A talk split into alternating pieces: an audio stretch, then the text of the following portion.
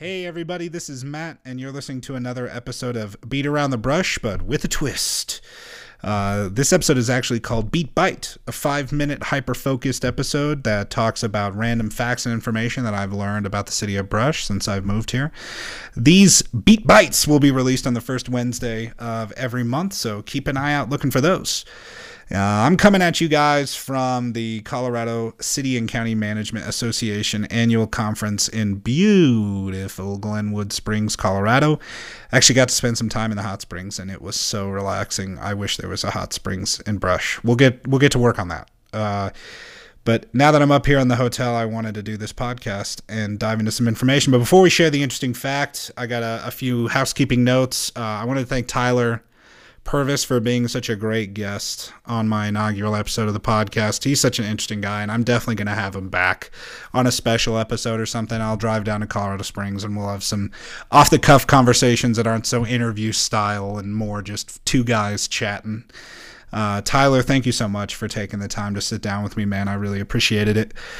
Secondly, I'd like to thank all the listeners, and more importantly, thank all the listeners. We joked in the first episode that there was only going to be 3 of you, and I can safely say that we've shattered expectations in that regard. There was 52 unique listeners for the first podcast episode, so I wanted to thank all 52 of you. Thank you so much. Last and certainly not least is I am interested in opening up the podcast to advertising with a caveat. I'm not interested in making any money doing this podcast. This is just something I love to do and I have fun doing. But I want to find a way to maximize the good that this podcast can do beyond just simple entertainment and find a way to advertise just and for no cost, nonprofit organizations operating in the city of Brush, and give them shout outs for the great things that they do. I know a lot of these organizations run on shoestring budgets, and while I don't have a whopping huge listener base, I imagine since you did choose to listen, the 52 of you would care to hear about some of these nonprofit organizations. So if you know of, or if you run or are a part of a nonprofit organization operating in the city of Brush, get with me on Facebook or send me an email or give me a phone call or a text. All my contact information is on my anchor page where I host the podcast, as well as on Facebook.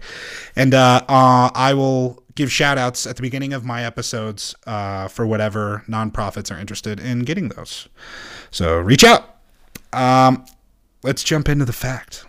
What did I find? Well, there's some precursor information I got to get to so we can actually talk about the fact. Last year, I was tasked with putting together a presentation of research on the various ways to unify fire services, either through agreement or through election processes, and so on. This is the boring part. It gets more exciting. Is I had to do the presentation of this research for the Brush Roll Fire Protection District, the Volunteer Fire Department, City Council, all those folks. And at the beginning of my presentation, I was able, after diving into a lot of old council agendas and minutes, to find some information about the origins of our fire department in the city of Brush.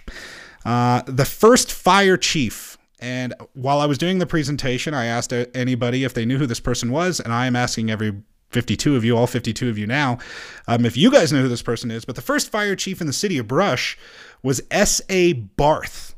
And after diving into some more information about S.A., I have not found much. So if anybody knows S.A. Barth, please reach out and tell us about this person. And if you're a family member in some way, that'd be awesome. Or a friend. Obviously, you weren't alive when S.A. was around, but you may know relatives and such. I think it'd be so cool to learn more about this origin story.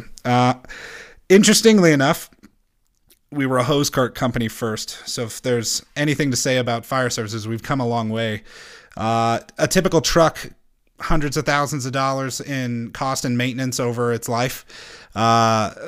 Hilariously enough, the city of Brush purchased a hose cart for a whopping $164 in the early 1900s. And that was protecting the whole town. I thought that was so fascinating to learn about the early origins of the fire service in Brush. And I hope you guys found it interesting, too. If you know S.A. Barth, or if you know anybody who helped influence the fire service early on in Brush, reach out. Other than that, that's been your Beat Bite. Have a good day, everybody.